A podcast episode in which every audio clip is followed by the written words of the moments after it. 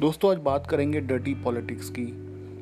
हमारे चारों तरफ़ जो राजनीति आज हो रही है उसके ऊपर भी चर्चा करना बहुत ज़रूरी है। आज हम लोग देख रहे हैं हम सब बातें कर रहे हैं राजनीति के ऊपर।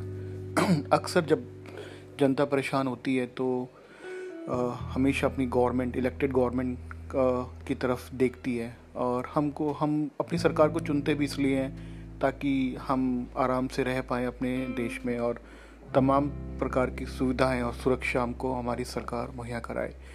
बट uh, क्या आपका मानना है कि आज हमारे देश में uh, या तमाम और देशों में जो पॉलिटिक्स है उसका स्तर उसकी जो क्वालिटी है uh, वो बड़ी है कि घटी है? क्या आपको लगता है कि हमारे भारत देश के अंदर पॉलिटिक्स का स्तर अच्छा हुआ है कि कि बेकार हुआ है। ये ये समझना भी बहुत ज़रूरी है बिकॉज़ अगर हम ये नहीं समझेंगे और हम पॉलिटिकल सिस्टम की इम्पोर्टेंस को नहीं समझेंगे तो हम जीवन भर हमेशा इस चक्रव्यूह में फंसे रहेंगे और कभी भी इस चक्रव्यूह से निकल नहीं पाएँगे। देखिए, सत्तर साल हो गए, पिचहत्तरवा साल होने जा रहा है भारत की आज़ादी को। ब्रिटिशर्स जो सिस्टम हमको बना के दे के गए थे 1947 के अंदर तो वो बहुत अच्छा सिस्टम था। भले हम गुलाम थे लेकिन उन्होंने अपना सिस्टम गवर्नेंस का बनाया था। और उसके बाद फिर हम लोगों ने खुद अपना आ, अपना संविधान बनाया और बहुत सारे अलग अलग इंस्टीट्यूशन को क्रिएट किया। हम लोगों ने पार्लियामेंट और दूसरे जो डेमोक्रेटिक के चार स्तंभ माने जाते हैं हमने उनको भी खड़ा किया। हमने और बहुत सारे institution university education hospitals road infrastructure government के अलग अलग विभाग और I A S I P S civil services और काफ़ी अलग अलग प्रकार के स्ट्रक्चर्स हमने गवर्नमेंट में बिल्ड किए। और होते होते होते हम आज 2021 में आज खड़े हैं और आज 2021 में हम सब लोग इतने विवश हो गए हैं कि अब हम लोगों को लगता है कि शायद समय आ गया है कि इसके ऊपर एक बार लार्ज स्केल के ऊपर एक बार इसके ऊपर बात हो जाए, बहस छिड़ जाए या हमको ये समझना बहुत ज़रूरी हो ज़रूरी हो गया है कि क्या हमारा पॉलिटिक्स का स्तर आ गया है।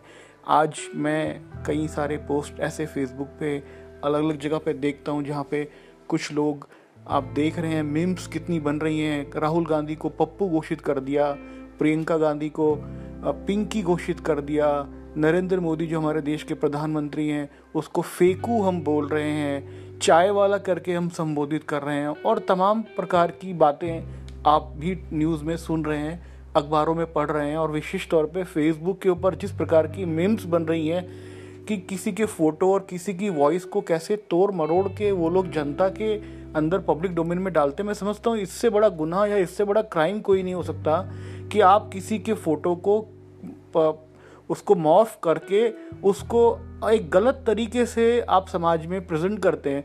ये by and large Rahul Gandhi के फ़ोटो को बहुत ज़्यादा बनाया गया उनकी मीम्स को और उस वक्त ये कहा जाता था कि बीजेपी की आईटी सेल्स ये सब काम करवा रही है आ, सामने वाले अपोजिशंस को डिफेम करने के लिए। और वहीं से उन्हीं के एफर्ट से होते होते होते जो राहुल गांधी हैं वो पप्पू बन गए और और प्रियंका गांधी पिंकी बन गई। और इस प्रकार के अलग अलग सब चीज़ें हमने देखी। तो क्या ये सब चीज़ें आपको सोचने पे विवश नहीं करती हैं कि जो देश है हमारा भारत, उसके अंदर कैसा राजनीतिक माहौल है? किस प्रकार का राजनीति माहौल है? आज के पॉलिटिकल सिस्टम में क्या आप खुश हैं? आपको लगता है कि आप या आपके आने वाले बच्चे इस देश में सुरक्षित रहेंगे, खुश रहेंगे? का, क्या आप लोगों को नहीं लगता कि यहाँ पे धर्म के ऊपर बहुत सारी बातें की जाती हैं। धर्म और रिलीजन और जय श्री राम और और तरह बहुत तरह की बातें इस देश में हो रही हैं है ना? हिंदू खतरे में है देश खतरे में है ये सब तमाम तरह की बातें हम पिछले हज़ार चौदह में जब से नरेंद्र मोदी सरकार बनी है आ, तब से उसके बाद से हमने देखा कि पब्लिक डोमेन में इस प्रकार की चीज़ें बहुत ज़्यादा मात्रा में आने लग गई। बहुत सारे ऐसे अनसॉल्व केसेस हैं, हमने देखे पॉलिटिकली जिनका आंसर हमें आज तक भी नहीं मालूम पड़ा। सुशांत सिंह राजपूत का क्या हुआ, वो हमको नहीं पता। ऐसी इस प्रकार की बहुत सारी चीज़ें हैं। जस्टिस जस्टिस लोहिया की बात करें अगर हम तो उन उन, उनके बारे में भी हम नहीं जानते। जर्नलिस्ट गौरी लंकेश और तमाम तरह की और भी, और वैमूला और से लेके आगे बहुत सारी चीज़ें हैं जिनको समय पे अलग अलग समय पे वो आए और हमारे बीच से वो मुद्दे गायब हो गए। कहीं ना कहीं हम सब रहे तो इस देश में ही रहें, इसी समाज में ही हम हम सब लोग रह रहे हैं। क्या आपको लगता है कि पॉलिटिक्स का अच्छा होना या बुरा होना आपके जीवन पे कोई प्रभाव नहीं डालता? क्या आपको लगता है कि वोट किसको करना है, किसको नहीं करना है? ये अब समय आ गया है कि हम जान लें इस बात को कि वोटिंग के महत्व क्या है। किस प्रकार से एक गलत वोट दे के हम गलत व्यक्ति को चुन के अपनी ज़िंदगी को कितना ख़राब हम कर सकते हैं? आप, आपको लगता नहीं है कि इन सब बातों के ऊपर हमको सोचना चाहिए? सोचना ही क्यों? मैं समझता हूँ कि इसको तो लार्जली पब्लिक डोमेन में डिस्कस करना चाहिए, क्योंकि ये एक एक एक अच्छा पॉलिटिकल इन्वायरमेंट मुझे लगता है कि शायद भारत को इस वक्त बहुत ज़्यादा ज़रूरत है। हम लोग ये नहीं बोल सकते कि नेहरू ने क्या गलती की थी, पिछली सरकार ने ये काम नहीं किया। अभी की इलेक्टेड गवर्नमेंट है और उसको अपने काम करने चाहिए। पर ये देखा गया है कि जब भी इलेक्टेड गवर्नमेंट कोई बात कोई काम नहीं कर पाती है तो पिछली गवर्नमेंट के ऊपर डाल देती है कि उनके राज्य में भी तो ये चीज़ें बढ़ रही थी या ये चीज़ें घट रही थी। है ना? पॉलिटिकल सिस्टम में मैं समझता हूँ एक रिस्पॉन्सिबिलिटी होनी चाहिए प्रधानमंत्री की। उनका एक बात करने का लहजा होना चाहिए। कई बार देखा गया है कि वो बहुत कैजुअली चीज़ों को पार्लियामेंट में या दूसरे दूसरे अलग प्लेटफॉर्म्स के ऊपर बहुत कैजुअली वो लोग बोल देते हैं एक्ट करके, जो कि प्रधानमंत्री की गरिमा को शोभा नहीं देता। आज किस तरह से अपोजिशन एक तरह का बिल्कुल ख़त्म सा हो गया है हमारे देश के अंदर?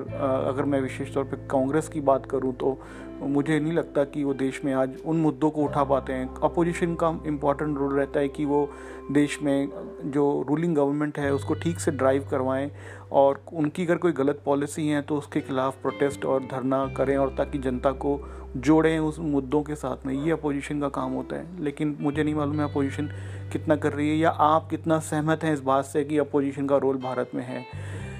दिल्ली में एक इलेक्टेड गवर्नमेंट है आपकी सरकार जिसमें आप जानते हैं केजरीवाल जी ने अपनी सरकार दिल्ली में बनाई है और वो कई बार ये बताते हैं कि किस प्रकार से सेंट्रल से उनको कोई सपोर्ट नहीं मिलता है अपनी गवर्नमेंट चलाने के लिए, जबकि दिल्ली की जनता का ये मानना है कि वहाँ पे काफ़ी सारे अच्छे रिफॉर्म्स हुए हैं।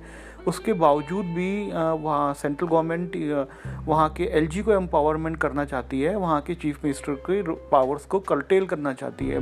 मुझे नहीं मालूम है कि ये किस प्रकार की राजनीति है, ये करनी चाहिए कि नहीं करनी चाहिए। पॉलिटिक पॉलिटिक्स अपने आप में एक अलग शब्द है, अलग प्रकार से चलता है, मैं वो भी समझने को तैयार हूँ। लेकिन कहीं ना कहीं कुछ भी है पॉलिटिक्स तो है हम सब लोगों के लिए, आपके लिए और वो मेरे लिए ही है।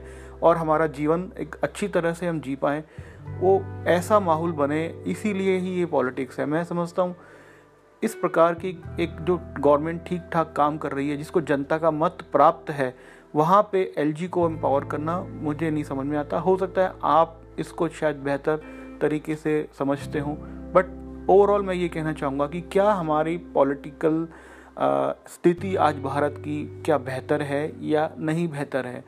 और अगर नहीं है हमारा पॉलिटिकल सिस्टम अच्छा तो क्या करेंगे हम लोग? कैसे इस इस चीज़ को हम उठाएँ? क्या डिमांड करें? और किस तरह से अपने वोटिंग राइट्स को इंश्योर करें? आ, वोटिंग के अंदर भी बहुत अलग अलग प्रकार की चीज़ें सामने आई जैसे कुछ लोगों का मानना है कि ईवीएम के माध्यम से गवर्नमेंट को एक खिलौना एक टॉय मिल गया है कि अपनी अपनी जीत को इंश्योर करने का। ये कितना सही है, कितना गलत, ये मैं, ये भी मैं आपके ऊपर छोड़ता हूँ कि आप समझिए इस बात को।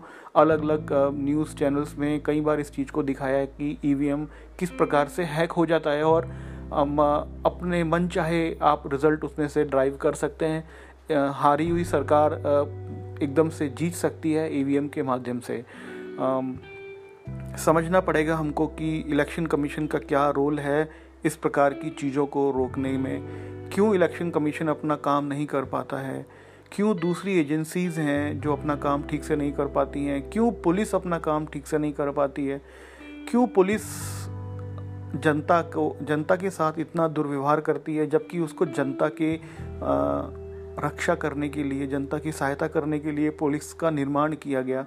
लेकिन आज आप हम आप, हम और आप जानते हैं कि किस प्रकार का सिस्टम है और पुलिस किस प्रकार से आ, हम लोगों से डील करती है। तो क्या ये सोचना ज़रूरी नहीं कि आज जिस देश में पॉलिटिकल सिस्टम कैसा है और उसको कैसे हम पॉलिटिकल रिफॉर्म्स करें? पॉलिटिकल रिफॉर्म्स करना बहुत ज़रूरी है बिकॉज़ ये हमारे जीवन का एक बहुत महत्वपूर्ण अंग है। क्योंकि हम हमारा लाइफ के साथ में एक अच्छी पॉलिटिक्स सिस्टम का डायरेक्ट एक रिलेशनशिप है। अगर अच्छी पॉलिटिक्स होती है, अच्छे पॉलिटिशियन लीडर आते हैं और अच्छी गवर्नेंस मिलती है तो कहीं ना कहीं हम जो एक बात हम कह रहे हैं कि विश्व गुरु बनेगा भारत अवश्य बन सकता है विश्व गुरु भारत। क्योंकि भारत के अंदर मुझे लगता नहीं कि किसी भी संपदा या किसी भी चीज़ का भाव है। यहाँ इतने सारे डाइवर्सिटी है हमारे पास, इतनी सारी लैंग्वेज है अलग अलग प्रकार के लोग हैं अलग अलग प्रकार की जियोलॉजिकल कंडीशंस हैं सीजन्स हैं फ्रूट्स हैं और मैं समझता हूँ हर प्रकार की चीज़ भारत के अंदर से उत्पन्न होती है। लेकिन कहीं ना कहीं ये हर बार कहा जाता है कि हमारे देश की लीडरशिप अच्छी नहीं है और वो पुअर लीडरशिप की वजह से ही आज हमारा बहुत सारा पैसा स्विस बैंक में या दूसरे किसी बैंक के अंदर हमारे भारत में करप्शन के माध्यम से उन देशों में पहुँचाया गया, जो कि हमारे पैसे उस बैंक में किसी और कंट्री में चल रहे, पड़े हैं, रखे हैं। हमारे ही नेताओं ने वो पैसा कब से हम सोच रहे हैं कि वो पैसा वापस आएगा? कई सारे बैंक के अंदर फ्रॉड हुआ और नीरव मोदी वाला केस आपने सुना।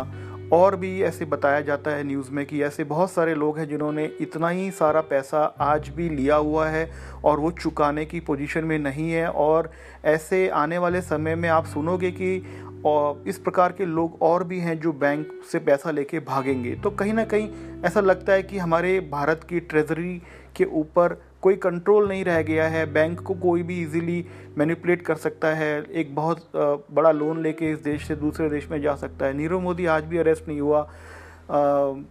हम विजय माल्या की बात करें तो भी विजय माल्या की हम लोग उसको आज तक भारत वापस लेके नहीं आ पाए। पता नहीं हमारी ये एक्सट्री टी एक्सट्रीटीटीज़ जो हैं, दो देश के बीच में किस प्रकार की हैं, वो यूके में रहते हैं। हम यूके के साथ में हमारे क्या रिलेशनशिप है कि हम उनसे नहीं नहीं उनको बुला के पूछताछ कर पाए कि एक्चुअली ये माजरा था क्या?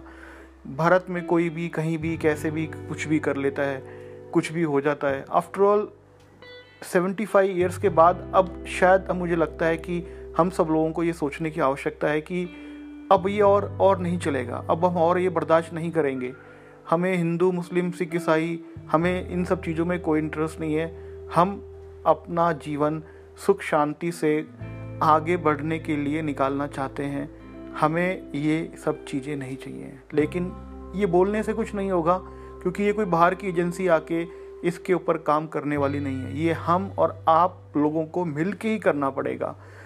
हमको समझना पड़ेगा कि हमको हमारे व्यवहार में क्या परिवर्तन करना है। What changes we we we should do in our behaviour we should do in our life so that we should ensure एक बेहतर पैलेट, एक बेहतर पॉलिटिकल सिस्टम हम हमारे देश के अंदर स्टैब्लिश कर पाएँ। ऐसे ऐसे क्या करना पड़ेगा? हमको ये सोचना चाहिए। These are some very core issues of India and I think this is a high time we all should think about it and we should come with with you should come with good feasible solutions so that at least एक start हो जहाँ से आगाज़ हो इस बात का कि अब और नहीं। अब और नहीं सहेंगे हम, अब और नहीं सहेंगे हम। अब भारत को एक शक्ति में उभरना है तो उसके लिए ये ज़रूरी है कि आज आप भारत के अंदर आपके पॉलिटिकल सिस्टम को सुधारें।